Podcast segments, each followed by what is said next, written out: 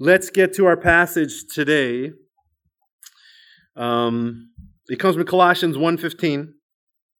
The Word of God reads, The Son is the image of the invisible God. The Son, Jesus Christ, is the image of the invisible God. Let's pray. Father, we thank you so much for sending your Son, Jesus.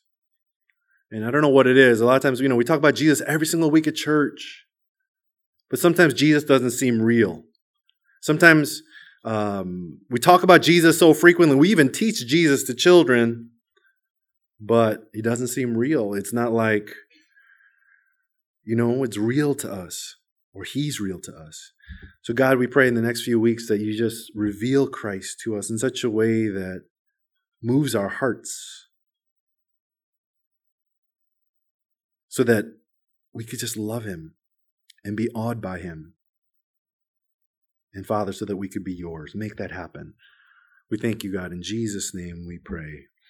Amen. You know, I started writing this sermon on this whole section, um, I think 15 to 20 or something like that. And all of a sudden, uh, I was into uh, the fifth page of my sermon, and I realized I only got through this first section. And so, which is just the first phrase. And so I realized I need to break up this sermon. And so I broke it up into three sections. And so we're just going to cover this phrase, this short phrase. The Son is the image of the invisible God. Okay. And we're going to cover the rest of it in the next two weeks. But uh, I'll talk about it in a second. But here's, here's, here's my intro. Uh, you know, almost 130 years ago in 1893, 1893, this is the illustration. Um, you know, one of the largest expositions in the world was actually held in Chicago. Okay, it was called the World's Columbian Exposition. And this is crazy. Over 21 million people attended this exhibition in 1893. This is how crazy it is. They didn't have planes back then. They didn't have cars back in 1893. So how do 21 million people around the world come to this exposition? It was crazy, right? And one main thing about this particular exposition was that um, they invited all the, the leaders of every world religion to come to this exposition for the strict purpose of creating a new world religion. Isn't that weird? Is that what you do? Is that how you create a new world religion? Do you invite all the heads of every religion to come? Anyway, there was a very famous evangelist, probably one of the most famous American evangelists. His name was D.L. Moody, Dwight Moody. And he was one of the most famous evangelists at the time in America. And he said, Wow, this is a great opportunity. If people are coming and converging on my city of Chicago to talk about religion and to talk about God, this is like the greatest opportunity that's falling at our doorstep to evangelize and to share Christ and the gospel with all of these people, these 21 million people that are coming to Chicago. And so what he started to do is he rented out churches. He hired halls. He hired movie theaters, or, or not movie theaters, but theaters of every kind. And he sent people and preachers to all of these places so they could just preach Christ, right? To all of these preaching posts. Now, all of Dwight's, all of Moody's friends said, hey, this is your opportunity to take this thing down, right? This, this group, uh, all the spiritual leaders, all the religious leaders, they were called the World Parliament of Religions. And they said, hey, you know, Moody, this is your opportunity to just Take them down. Take down this parliament of religions. And so you can preach against them and you know you can just totally just show them how foolish they really are. And you know, but he made this huge choice. He said, "No, I'm not going to do that. You know what I am going to do? I am just going to preach Christ and the gospel so clearly that every man would want him with their lives." Thousands of people came to Christ during this crusade. It was probably the most successful crusade of Dwight Moody's life. You know, and it was such a huge, huge point in Christianity in the history of America. You know, Moody's approach and the way he decided to do that in evangelism was nothing new. This is what everybody had really been doing ever since the first century church. And that's exactly what's been happening in this book of Colossians, right? And the reason is simple. And the mentality and the philosophy is very, very, very, simple. If we present Christ clearly to people, they would turn to Jesus. Do you guys believe that? Do you guys believe that if people saw Jesus clearly, that they would turn to him. I'm going to do something foolish. Raise your hand if you believe that, right? Oh, it's weird. I hate it. Don't, don't do it. Okay. You know, I'm just going to assume that everyone believes it because it's true. If we presented Jesus clearly, people would turn to him. I believe that. And if you believe that too, then here's the real question as we as we're here in 2021. Here's the real question. If you believe that and if you think that's true, then why is it at churches like ours, as well as at churches all around the world these days, which are preaching Christ clearly, hopefully, week after week, why are people not coming to Christ like crazy? Why are people not absolutely sold out for Jesus? You know, how is it that we can sit in these pews, hear about Christ week after week after week, and instead of passionately following after him more, why is it that there are weeks that we'll walk away from some of these services, maybe even more numb than we were before we came in? Do you know what I'm talking about? Do you know sometimes church can be like that? Why is that? I have three reasons why. Okay. Number one, maybe it's the preaching, right? You know, maybe the preacher is not painting a clear enough picture of Jesus, a compelling enough picture of Christ. And maybe the preacher is not really preaching Christ and the gospel, at least what the scripture says about Christ and the gospel.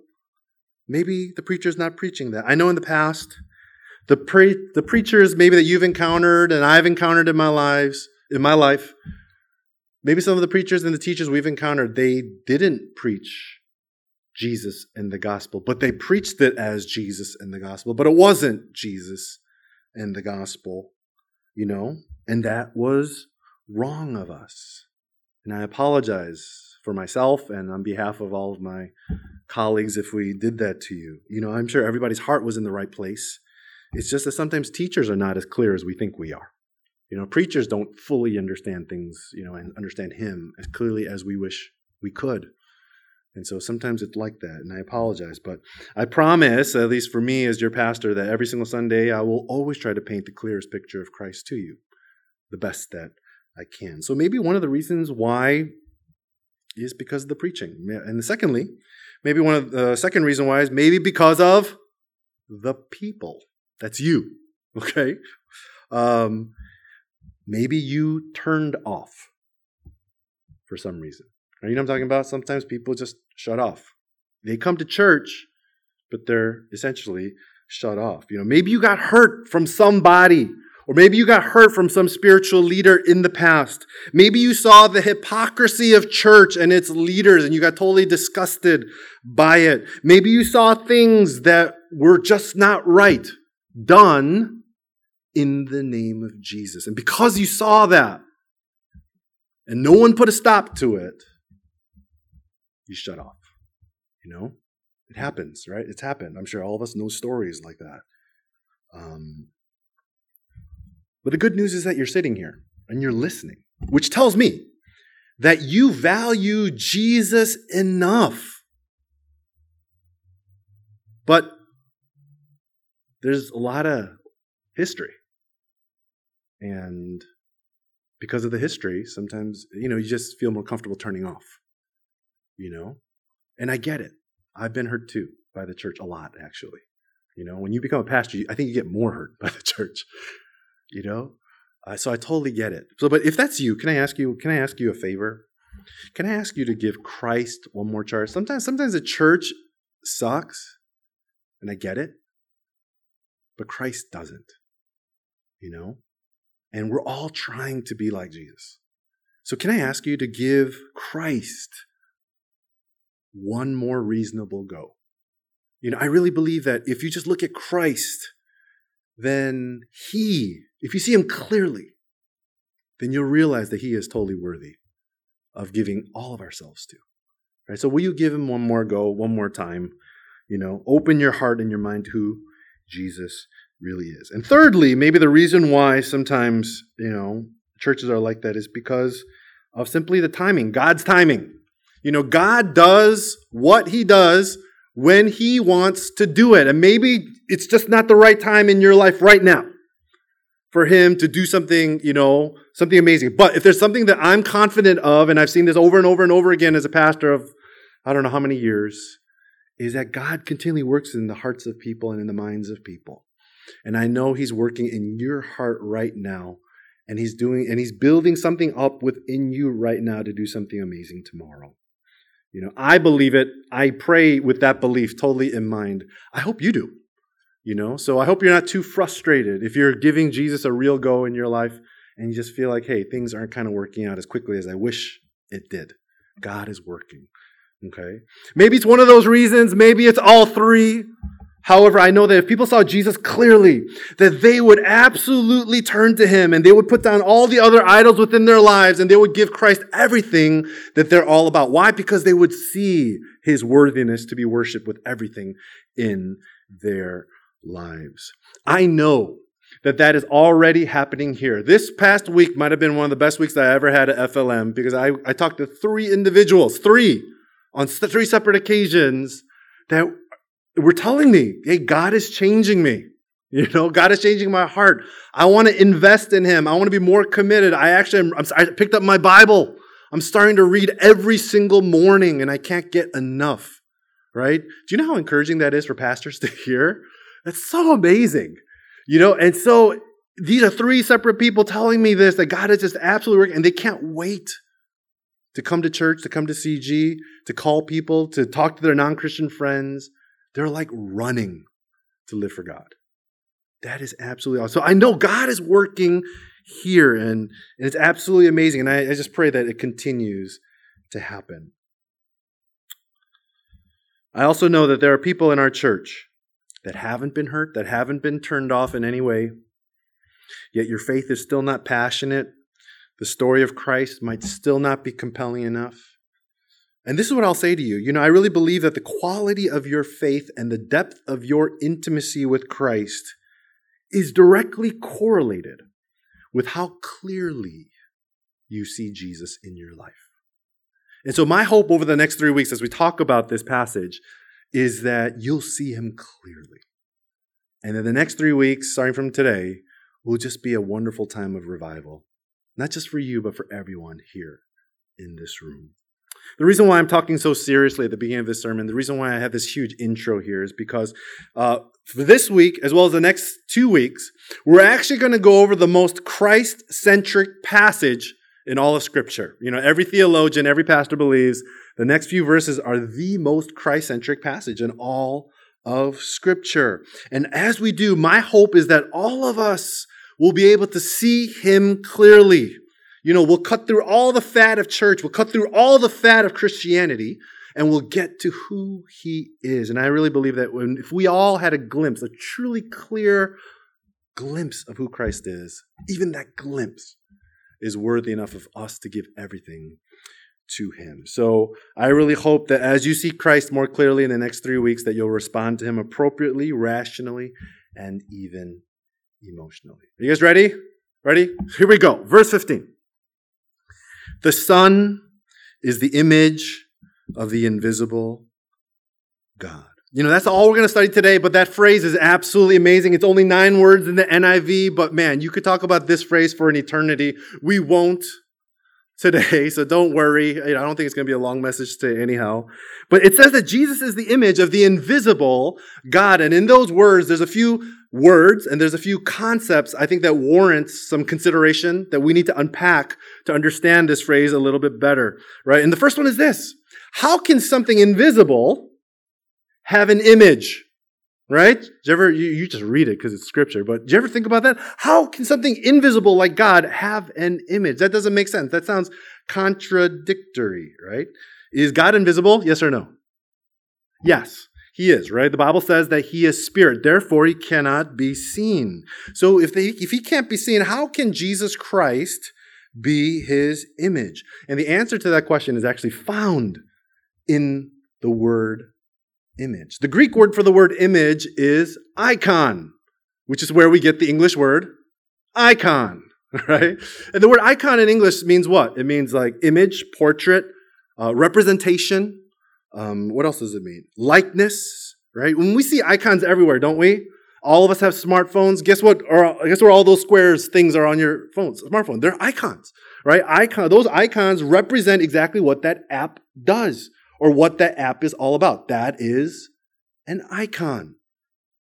But in the Greek, the, the word icon actually has some very powerful nuances, right? An icon in Greek isn't just, is much more than just a visual likeness of something.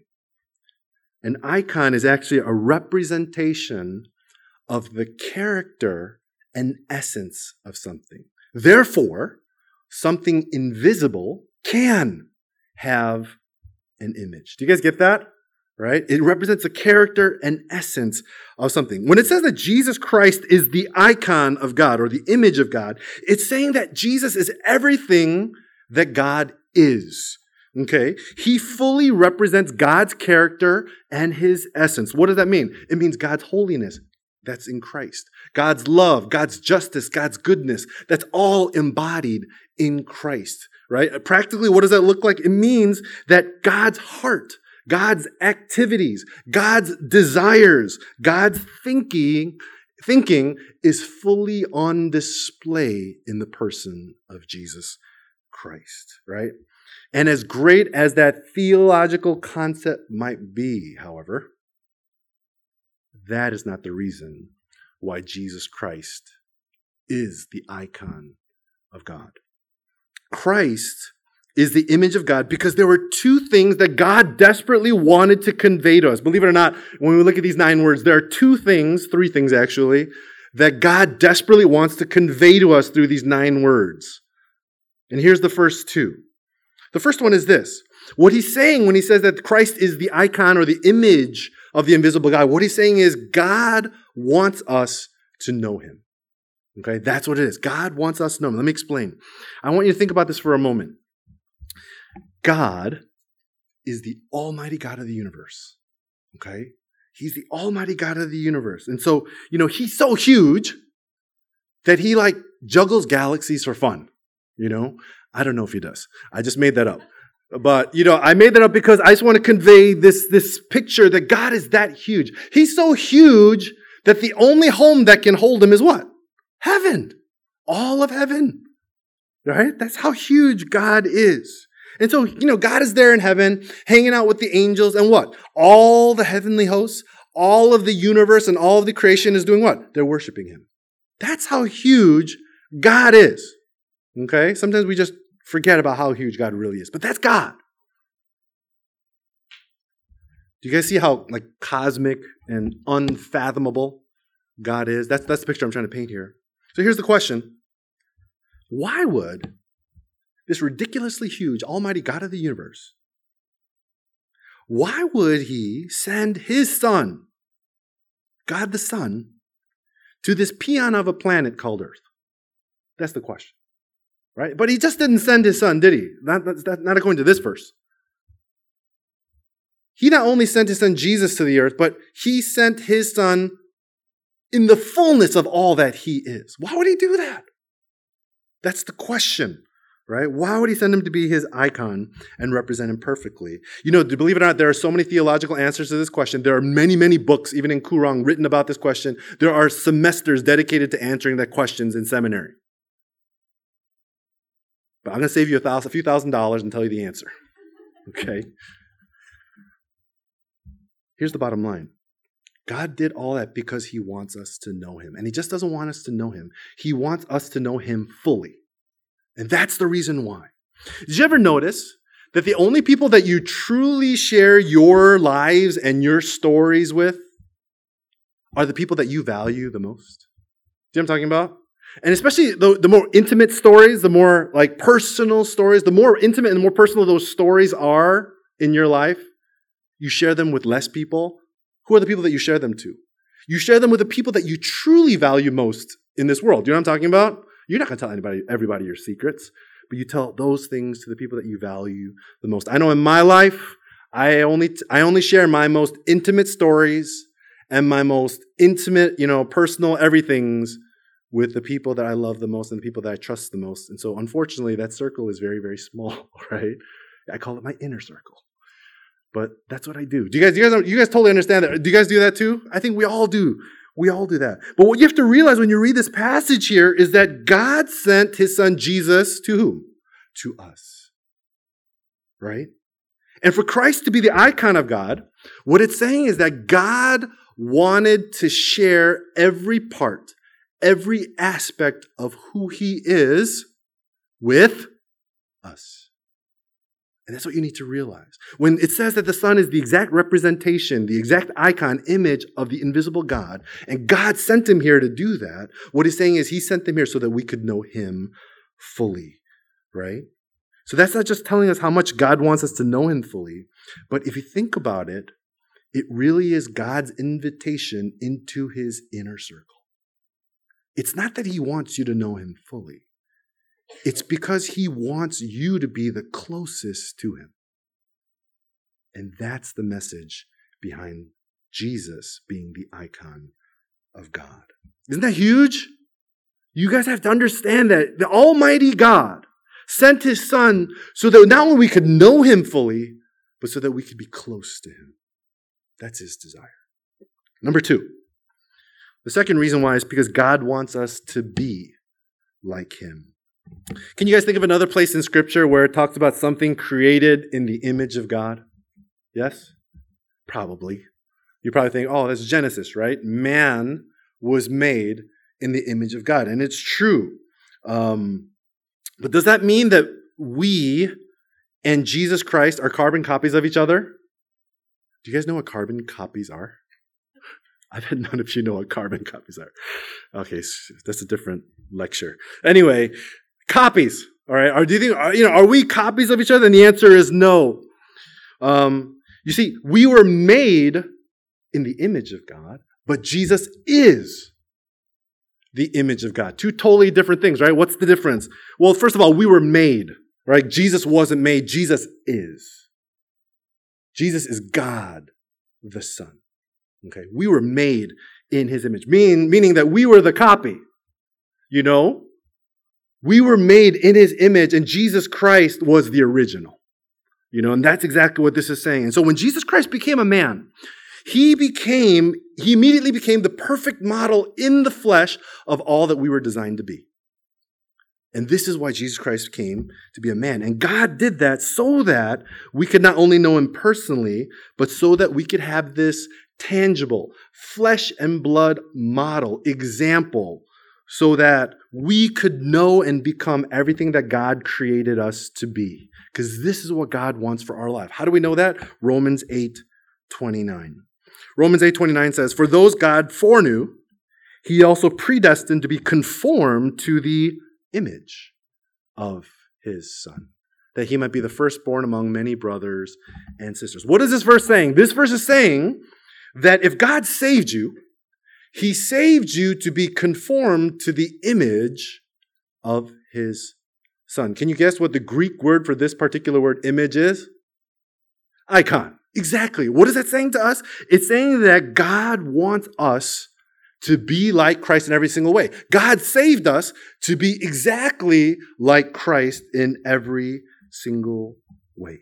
So how do we do that? How do we know that? How do we know God and become part of his inner circle? How do we become like Christ in every single way? And the answer is there's only one way. And that is to become the perfect image of God ourselves. That is to become perfect. But because that's something that we cannot do ourselves, it leads us to the final point of why Christ is the icon or the image of God, which is this Christ is the image of God so that we could be saved. Right? You know, the greatest aspect of God's character and essence was displayed when Jesus Christ willingly died on the cross to pay the penalty for all of our sins. And what was that greatest part? It was love. Someone once said that uh, it wasn't the nails that held his hands and feet to the cross, but it was his love for you and me. And if you're a poet, it's beautiful, right? But it's true. And I, I really believe it's true, right? And if Christ is the icon of God, then that love displayed upon the cross is God's heart for you and me. It's God's love for you and me. Isn't that what John 3:16 says? For God so loved you and me that he sent his son to die, and if anyone believes in him, he could have eternal life. That's exactly what it means. So, what is the picture that we're trying to paint here? It's very, very simple. the heart of this huge, unfathomable God of the universe, Almighty God of the universe, that heart broke. It broke when he saw sins in our lives. That heart broke so much that he had to do something about it. That heart broke so deeply that he sent his son Jesus. He knew those sins were going to send us to hell. He knew those sins bought us an eternity of suffering in hell, and he couldn't stand it. Not in us, as his creation. And so his heart broke so deeply that he sent his son, Jesus Christ, to become a man perfectly, perfect God becoming perfect man, to live a perfect life so that when Christ died upon the cross, he could die a perfect death, meaning his perfect death satisfied the penalty for all the sins that we've committed within our lives. All the sins that satisfied the wrath of God upon the cross, that penalty. So that our sinfulness could be replaced perfectly with his righteousness. And the goal being so that we could be made perfect in his image once again.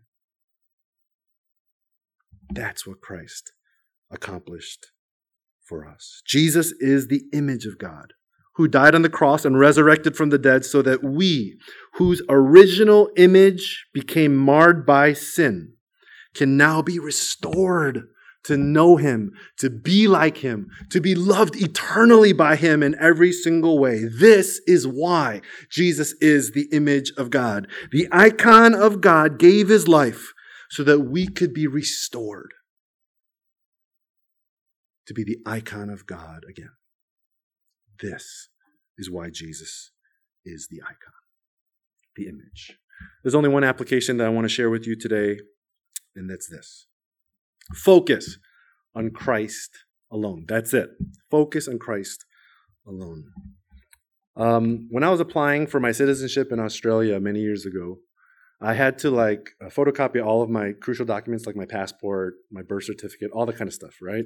Anyway, I, I, remember handing in my, a copy of my birth certificate to the government per person, and the government, and he looked at this copy, and he was like, "Hey, it's a little bit faded here. I can't read this aspect of this copy. Do you happen to have the original on you?" And I did, and so I pulled it out, pulled out my original birth certificate, and I gave it to him. He took one look at it, and it all made sense, right? Simple. Anyone who's ever made photocopies in your life, you know that the copy is never as clear as the original, right? Isn't that true? It's the same in, in the spiritual life, in the spiritual realm as well. There are times within our lives where it'll be filled with confusion, it'll be filled with brokenness, it'll be filled with pain, it'll be filled with sin, right? And it's during those times that we need to train ourselves not to look at the issues with the copy, but to keep our eyes focused on the perfection and the truth of the original. Right? Do you guys understand what I'm trying to? Is the metaphor too? Whatever. You know, keep your don't keep your eyes focused on what's wrong with your life, but we need to learn to keep our eyes focused on the truth and the purity and the clarity of who God is. And the moment you look at God, it'll all make sense. Staring at your sins and your brokenness in this world does us no good. It makes no sense to stare at blurriness, right? Am I right? It doesn't. It's only when our eyes and our hearts and our minds are completely focused upon Christ. That's where it's in Him alone do we find hope? Do we find joy? Do we find grace? Do we find power? And do we find clarity and understanding for our lives? So train yourselves to focus on Christ, right? Train yourselves to focus on perfection and never the blurriness of the copy. I know we all go through stuff, and that stuff is tough, and the stuff messes us up. But it's going to do you no good looking at the messed up stuff. You'll never get any better. You need the truth and the clarity and the understanding of all who He is.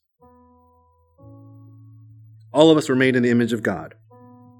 And what that really means is that the depth and the quality of our faith will always depend on how clearly we see Him. And so, if that's the truth, then man, maybe the, our life's priority every single day when we wake up is to see Him clearly. If you want to do that, you know, increase your study of Christ in Scripture. Keep your mind and your heart focused on Christ throughout the day. Ask God to help you see, hear, and feel your life through the eyes and the ears and the hands of Christ. Live a life that's focused upon Christ alone and rediscover the image of God that God created you for. Let's pray.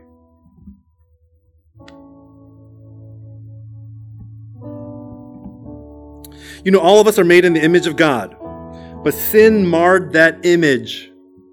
We were meant to be holy, to live holy, to love and be loved by the Holy of Holies. But we exchanged all that with this eternally destructive love for ourselves. Therefore, the image that we were once created and became distorted, it became disfigured. But God sent his Son to be or as the image of God. He is the image of God, so that our image could be restored. But there was only one way that that could happen. He had to pay the penalty for our sins perfectly. And so Jesus Christ willingly died on the cross to pay the penalty for our sins and to exchange it for his perfect righteousness so that we could live as perfected images of God in this world and for eternity. So, to be restored, you need to put your faith in Jesus Christ. And if you've never done so, can I ask you to do that today? Put your faith in Jesus. Be restored to who He created you to be and live your life as His image. If you want to do that, can I just invite you to talk to God? Put your faith in Christ. And from this day forward, start living the life that He created you for as people made in His image. Let's pray.